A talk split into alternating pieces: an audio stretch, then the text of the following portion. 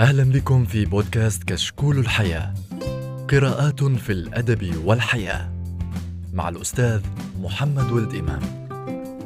السلام عليكم ورحمة الله وبركاته. مرحبا بكم في هذه الحلقة رقم 74 من هذا البودكاست، ويمكنكم دائما العثور على الحلقات السابقة عبر البحث عن كلمة إمام كاست. منذ عام تقريبا طلب من الأستاذ الزميل منتصر مرعي من معهد الجزيرة للإعلام إعداد دليل أو كتيب مختصر عن مبادئ الترجمة وسلامة اللغة، مع التركيز على الإملاء أساسا. وكنت قبل ذلك قد قدمت دورة مبسطة في الإملاء لبعض مرتادي الإنترنت، ولا تخفى على الجميع أهمية السلامة اللغوية ومنها الإملاء طبعا، فلم تعد مسألة مرتبطة بالمجال الصحفي والأكاديمي، وكلنا على الأقل لديه حساب على مواقع التواصل يكتب عليه، سواء كان طبيبا، مهندسا، طيارا إلى آخره. وطبعا يتأكد الأمر بالنسبة لمن يكتبون للصحافة أو من يبدعون أدبا وشعرا، فأصبح الإملاء من أهم الأهم حتى في المجال الإداري. تصوروا مدى الإحراج مثلا عندما يتقدم طالبا مليئا بالأخطاء الإملائية مثلا، أو رسالة إدارية غير متقنة. فمهما كان مجالك ستحتاج إلى أن تكون لغتك سليمة، حتى لو لم تكن تعمل كما أشرنا، وإنما تكتب على حسابك الشخصي على وسائل التواصل. لكل ذلك رأيت أن أقدم تلخيصا للأهم، غير محتاط طبعا بهذا الموضوع، وإنما سأركز على أهم الأهم الذي لا غنى عنه، مبتعدا عن التعقيد. فكم جنى على لغتنا أناس عقدوها بحسن نية ربما، وراموا الإحاطة بها بغريبها ومهملها وغير ذلك، فانصرف عنهم الناس من غير ذوي الاختصاص، وهم مع ذلك يحسبون أنهم يحسنون صنعا. ومن المهم الإشارة هنا إلى أن الإملاء العربية غير متفق على كثير من قواعده، وأنا هنا أعتمد على ما اعتمدته مجامع اللغة العربية التي تحاول إيجاد قواعد موحدة للإملاء. طبعا هذا لضرورات أكاديمية وتربوية، عندما تدرس مثلا الأطفال الإملاء لا يمكن أن تقول لهم يمكن أن تكتب هذه الهمزة على الواو، وقيل إنها يمكن أن تكتب على السطر، وقيل، فهذا سيشتت الطالب، كما أنه سيشتت الأجنبي الذي يتعلم اللغة العربية من غير الناطقين بها أو الناطقين بغيرها من اللغات. وبالتالي هنا مشكلة بيداغوجية تربوية محضة. وكذلك حتى تبدو اللغة في ثوب قشيب على غرار اللغات الأخرى التي لها قواعد موحدة في الجميع. وطبعا هذه استنتاجات في النهاية واجتهادات، ولكن من الضروري أن توحد، وأنا هنا سأعتمد على ما اعتمدته مجامع اللغة العربية كما قلت. وطبعا بعيدا عن تشتيت الناس باختلافات الكتابات، لأن الأقدمين لم يكونوا يولون أهمية كبرى لمجال الإملاء. إذن فلنبدأ على بركة الله. وكلمة إذن هذه تكتب عندنا بالنون لا بالألف والتنوين طبعا، وتعرفون أن العلامة اللغوي قال إنه سيكوي يد من يكتب إذن بالألف.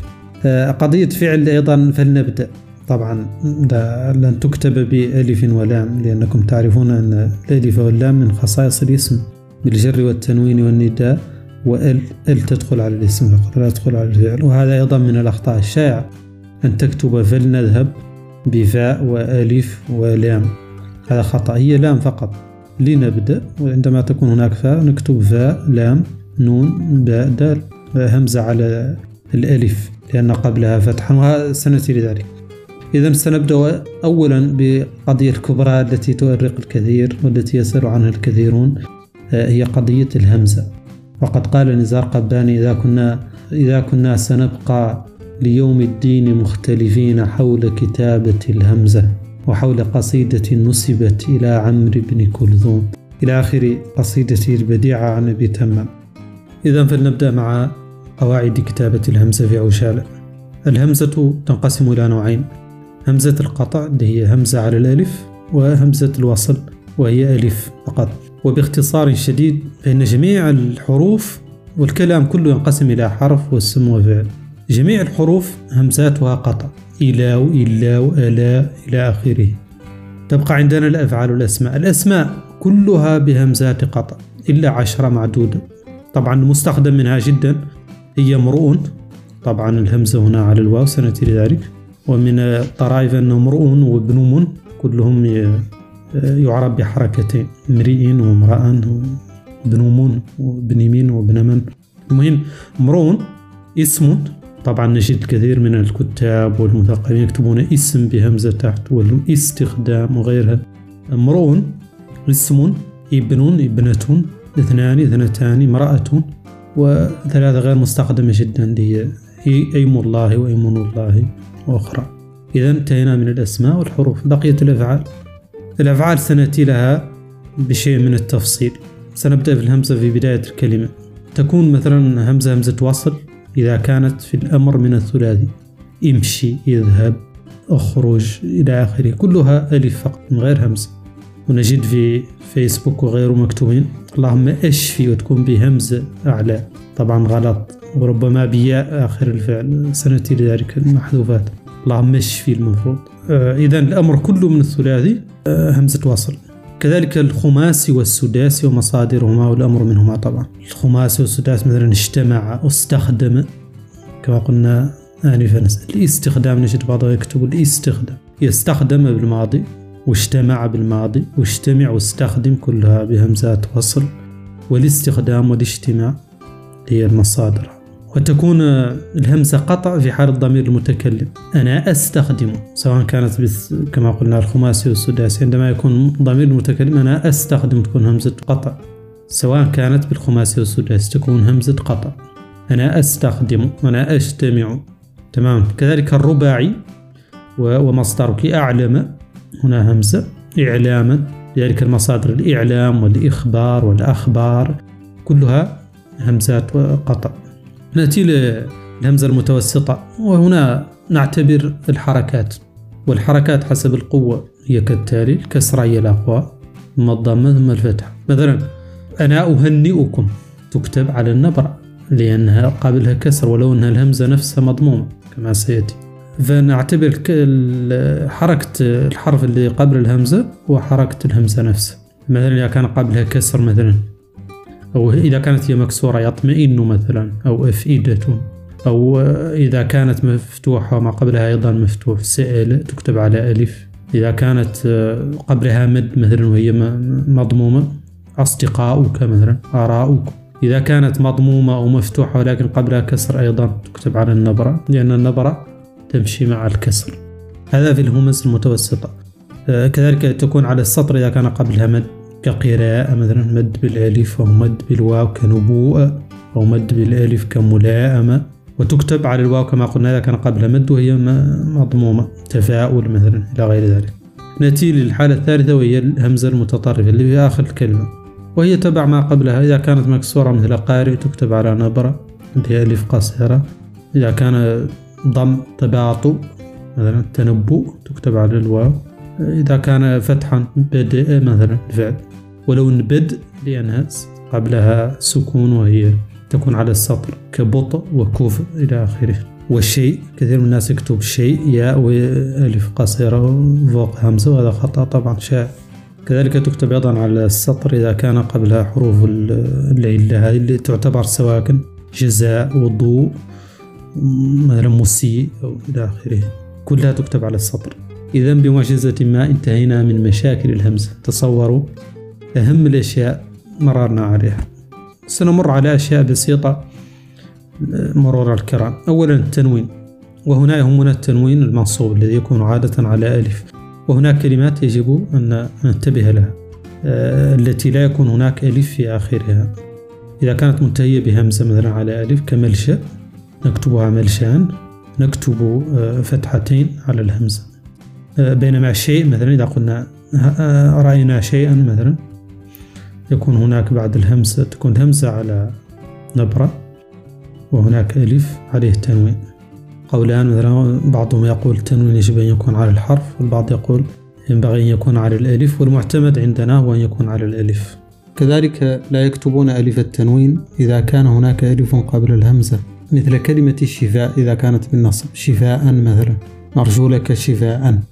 فيكتب التنوين على الهمزة التي على السطر. ولعل من المفيد أن نشير إلى أن نرجو بدون ألف، لأن الكثير من الناس يكتبون الألف الفارقة هنا، وهي طبعا غلط، لأن قلنا إنها فارقة تفرق بين الألف الأصلية للفعل كما هنا نرجو وأرجو أنا، وبين الفعل الماضي ذهبوا وقالوا إلى آخره. نأتي بعد ذلك سريعا للتاء المربوطة. التاء المربوطة أولا خاصة بالأسماء فقط، ولها قاعدة بسيطة خذوها، هي قضية عندما تسقط عليها هل تنقلب إلى هاء أم لا. علامة مثلا وعلامة وقامة، بينما قامت تبقى التاء مهما ولو كانت ساكنة. هذا فرق بسيط يعني كما يقولون حيلة بسيطة لمعرفتها. نأتي سريعا للزيادات. أولها الألف اللي بعد واو الجماعة، يقولوا لها الألف الفارقة وألف التفريق، للتفريق بين الواو الأصلي في الفعل وواو الجماعة كذهبوا كتبوا قالوا، فيها واو بعد ألف. وهناك زيادة الواو في أولو أولاتي أولي أولاي، وفي عمر طبعا واو عمر، كأني في المحافل واو عمري طبعا للتفريق عن عمر. نأتي سريعا للحذف أيضا. ألف بن يحذف عندما يكون بين فلان بن فلان، عبد الله بن محمد تحذف ألف بن، نكتب باء ونون فقط. كذلك ألف اسم في بسم الله الرحمن الرحيم بالبسملة. وما الاستفهامية أيضا كما تعلمون إن سبقت بحرف جر، وتعرفون قصة فيسبوك كان يكتب فيما تفكر ثم أصلح أخيرا فصارت فيما تفكر وبما فيما أنت من إكراه آخره. كذلك الياء تحذف أيضا طبعا في المنقوص ثاني منقوص نصبه ظهر رفعوين، وهكذا أيضا ينجر اللي هو اللي في حالتي الشر والرفع. هذا قاض مثلا تحذف تلك الياء، بينما إذا كان القاضي أو قاضي البلدي مثلا تثبت الياء. المضارع طبعا معتل بالياء المجزوم كيمشي كما قلنا اللهم اشفي، لا تكون هناك ياء. تحذف الواو من عمرو في النصب، إن عمرا مثلا شخص طيب. والمضارع المعتل بالواو طبعا المجزوم كيدعو ادعو إلى سبيل ربك، تحذف الواو هنا طبعا. هناك أيضا حذف ذلك تكتب بدون ألف، هذا دون ألف بين الهاء والذال، أولئك هؤلاء إله إلى آخره. هذه أهم القواعد. ونعرج قليلا على الأفعال المعتلة الآخر ماضيها، وهو الأمر بسيط ينظر إلى أصل الفعل حرف العلة هل هو واوي أم ياي. مثلا دعا يدعو، وبالتالي تكتب بألف طويلة. رمى يرمي، ياي تكتب بألف قصيرة، وهكذا. أما بالنسبة للأسماء المعتلة الآخر فنرجعها إلى أصلها عبر التثنية. مثلا كلمة العصا عند التثنية تصير عصوان، وبالتالي نعرف أن الأصل واوي فنكتبها عصان بألف طويلة. أما كلمة الفتى مثلا فعند تثنيتها تصير فتيان، وبالتالي نعرف أن أصلها الياء فنكتبها بألف قصيرة. قضية أخرى قضية الذين تكتب ألف ولام، واللذين بلامين تفريقا لها. قلنا إن، وهنا إن أيضا بعد القول لابد أن تكون مكسورة. وطبعا هناك مواضع فتح إن وكسرها، اكسر في الابتداء وفي بدء الصلة، وحيث إن ليمين مكملة إلى آخره. يمكن الرجوع لتلك التفصيلات، لكن ما أود قوله إن بعد القول دائما سواء تصرف هذا القول، يقولون إن وقال إن وسأقول إن إلى آخره.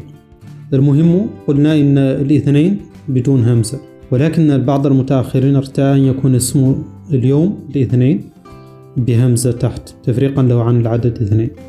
كذلك إذا قلنا للغة نكتب للغة، وللغة نفس الشيء، للاجئين وللاجئين نفس الشيء إلى آخره. وسنمر أيضا مرورا سريعا جدا على العدد، لأنه مهم أيضا في الكتابة خصوصا للسادة الصحفيين، ويأتي دائما في امتحانات اللغة وغيرها، فلا يضر أن نمر عليه مرورا سريعا أيضا. العدد يا أحبة بسيط جدا أيضا، لا يختلف عما سبق. العدد واحد اثنين، عددان معربان، هذا رجل واحد وتلك امرأة واحدة. طبعا هذا الذي يكتبه البعض من 1 مليون، هذا غير صحيح، المفروض يكتب 1,000,000 أو 2,000,000، هذا خطأ أيضا، 1,000,000 المفروض. تعرفون قصة التثنية المثنى بالألف يرفع المثنى وكذا إلى آخره. إذا 1 2. من 3 إلى 10 يخالف المعدود، تقول ثلاث نساء وثلاثة رجال، تثبت التاء مع المذكر وتحذف مع المؤنث. أربع سنوات، 5 أبناء إلى آخره. واضح. نأتي ل 11 و 12، هم طبعا 11 مبني لجزئين، إني رأيت 11 و12 إذا كانت مذكر، و12 عينا، و12 إذا كانت في حالة النصب والشر. بكل بساطة جاء 11 ورأيت 11 ومررت ب 11 ذابتة على صفته مبنية الجزئين. و12 كما قلنا 12 امرأة، وهؤلاء 12 مررت ب 12 ورأيت 12 وهكذا. من 13 إلى 19 الجزء الأول منه يكون كما من 3 إلى 10 الذي قلنا، مثلا 13 امرأة و13 كتابا بالنسبة للمذكر. بكل بساطة يبقى عندنا 21 و22 مثل 13 و12 الذي قلنا، 21 و22 و22. ومن 23 إلى 29 نفس الشيء أيضا، 23 امرأة و23 كتابا.